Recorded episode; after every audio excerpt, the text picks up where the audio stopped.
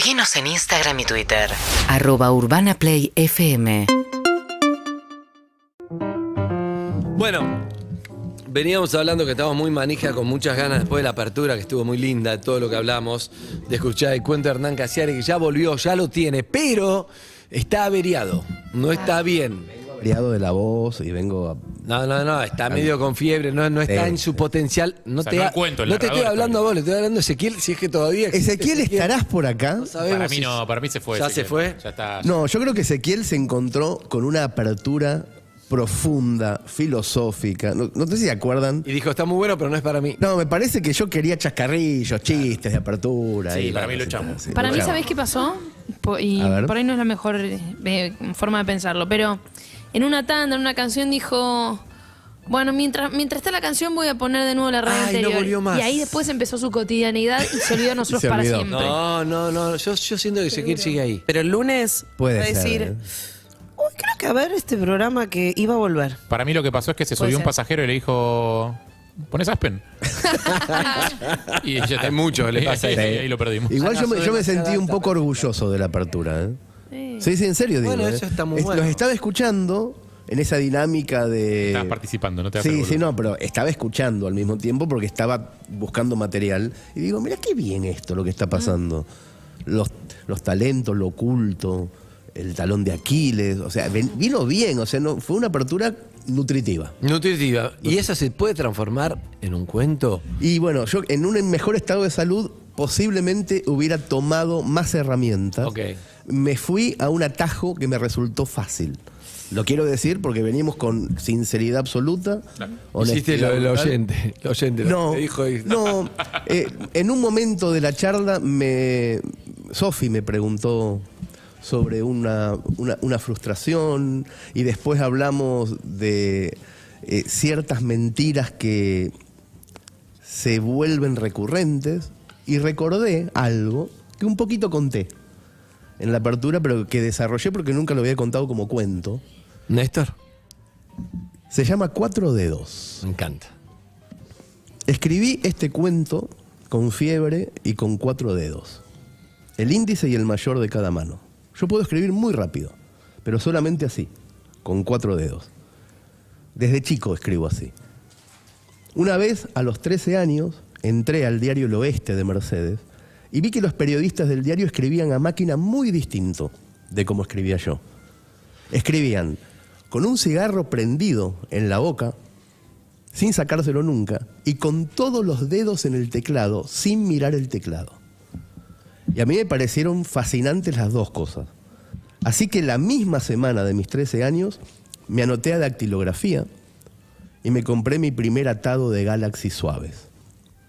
Tener 13 años, tener cigarros ocultos en la campera y escribir con todos los dedos me pareció un plan increíble. La primera tarde que llegué a dactilografía, me di cuenta de que todos los alumnos eran un poquito más grandes que yo. Había un montón de mesas mirando para la pared, con una máquina en cada mesa y un alumno en cada máquina, de espaldas al centro. A la altura de los ojos del alumno había un cuadrito con las posiciones de las teclas Q, W, E, R, T, Y, y todos tenían que escribir mirando el cuadrito, no para abajo. Y ya cuando tenías un año de práctica, te sacaban el cuadrito a la mierda y escribías sin mirar el teclado. El olor del lugar era a piso encerado. Cuando llegué el primer día, la profesora les pidió a todos que miraran el centro y me presentó. Desde hoy tenemos un nuevo compañero. Se llama Néstor y tiene 13 años. Y todos me saludaron, hola Néstor, hola Néstor. Yo no tuve coraje para decir que me llamaba Hernán, que era un error en la ficha. No sé qué me pasó. Posiblemente tuve vergüenza de corregir a la profesora el primer día o de llamar demasiado la atención y entonces me senté donde me indicaron sin decir nada. Fue un gran error, enorme, porque si hubiera dicho la verdad enseguida, me llamo Hernán, todo lo demás nunca habría pasado, pero no tuve reflejos. Yo era muy tímido a los 13, sobre todo en ambientes nuevos. Tres clases más tarde ya todos me llamaban Néstor. Néstor, pasate a esta máquina que hay que cambiarle la cinta a la tuya. El próximo martes Néstor y Esteban van a practicar digitalización. Era imposible decir la verdad. Además, si un día cualquiera, de repente, ya pasaron tres meses, yo me paraba y decía, me llamo Hernán, me iban a preguntar, ¿por qué no lo dijiste antes? Y yo no tenía una respuesta clara. También pensé en decir, como de casualidad, me llamo Néstor Hernán. Pero eran horribles esos dos nombres juntos. Me daba más vergüenza llamarme así que llamarme Néstor.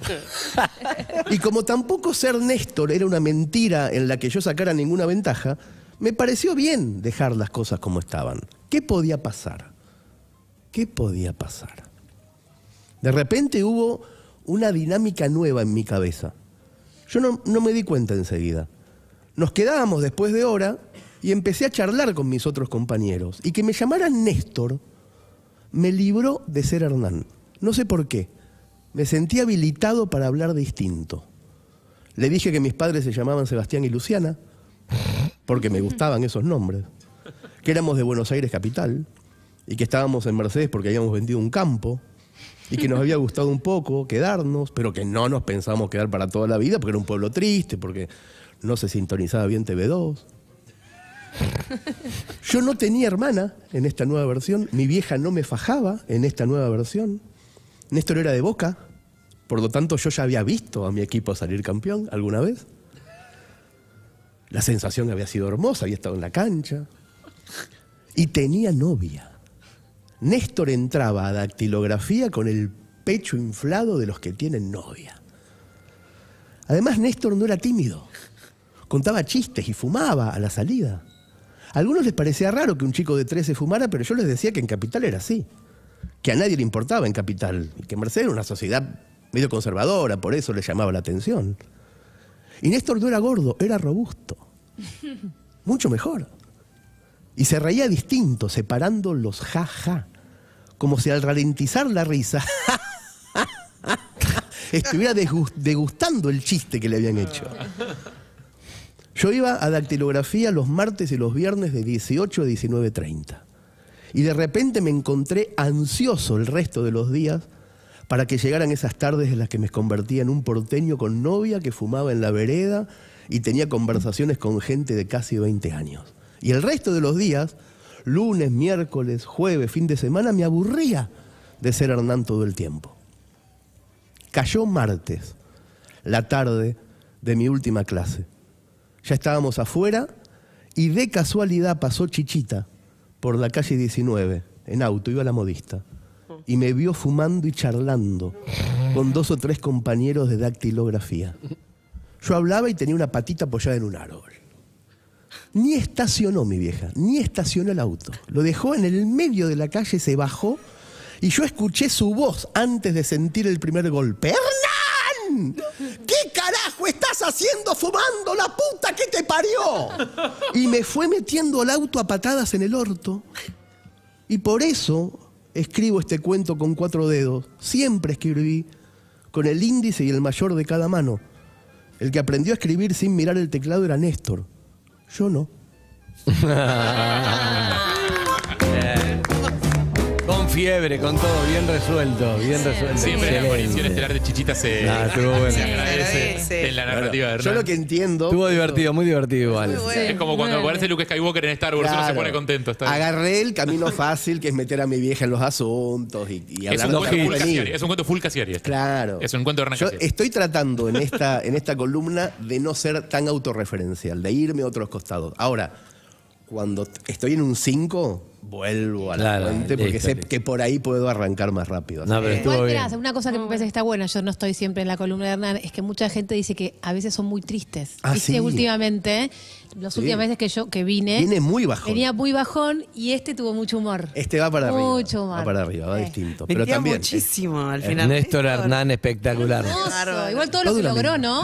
Todo lo que logró viviendo la vida de otro. Es que me parece. Hay una cosa ahí que yo de Eh, verdad la hacía mucho. Es con lo- los actores, les pasa eso. Exacto. Todo lo que podés. Para, para el- cuando, cuando sos muy tímido, 13, 14 años en el baile, para decirle a alguna chica, muchas veces me, me- me metía dentro de un personaje para poder ir. Para poder ir y, y saber que no estaba, no me estaban diciendo que no a mí, si me decían que Pero no, sino al personaje. Pero también a veces uno no, no quiere mezclar los grupos de, de amigos distintos que tiene justamente por eso. full, Porque claro. con los de fútbol te gusta más como sos que con los de teatro, ponele. Entonces no cree que se junten y que se conozcan. Sí, Porque eso diluye ganado. tus personalidades, Hasta claro. que encontrás tu marco de pertenencia. Claro. O no, O no. o nunca en la vida. Bueno, O, o vivís escindido para siempre. Sí, también puede pasar eso. Sí. Hermoso. Bueno, ahí fue mi cuentito de la semana. Esto es Cuentos contra Reloj. Ustedes saben que hay un libro que se está... ¿Cuándo sale? El 15 de diciembre sale el libro, pero ya está en preventa, porque todos los libros que se compren en preventa están, con todos los libros No. están con el nombre y el apellido de la persona que precompra. Así que si está Ezequiel escuchando, eh, si es que está escuchando Ezequiel, Ezequiel no está y- escuchando, no y, puede comprar el libro, si lo compra, Ezequiel va a ser una palabra que esté dentro del libro. Bien, excelente. Cada uno con su nombre. Cerramos Casiari, dale. Seguinos en Instagram y Twitter. Arroba Urbana Play FM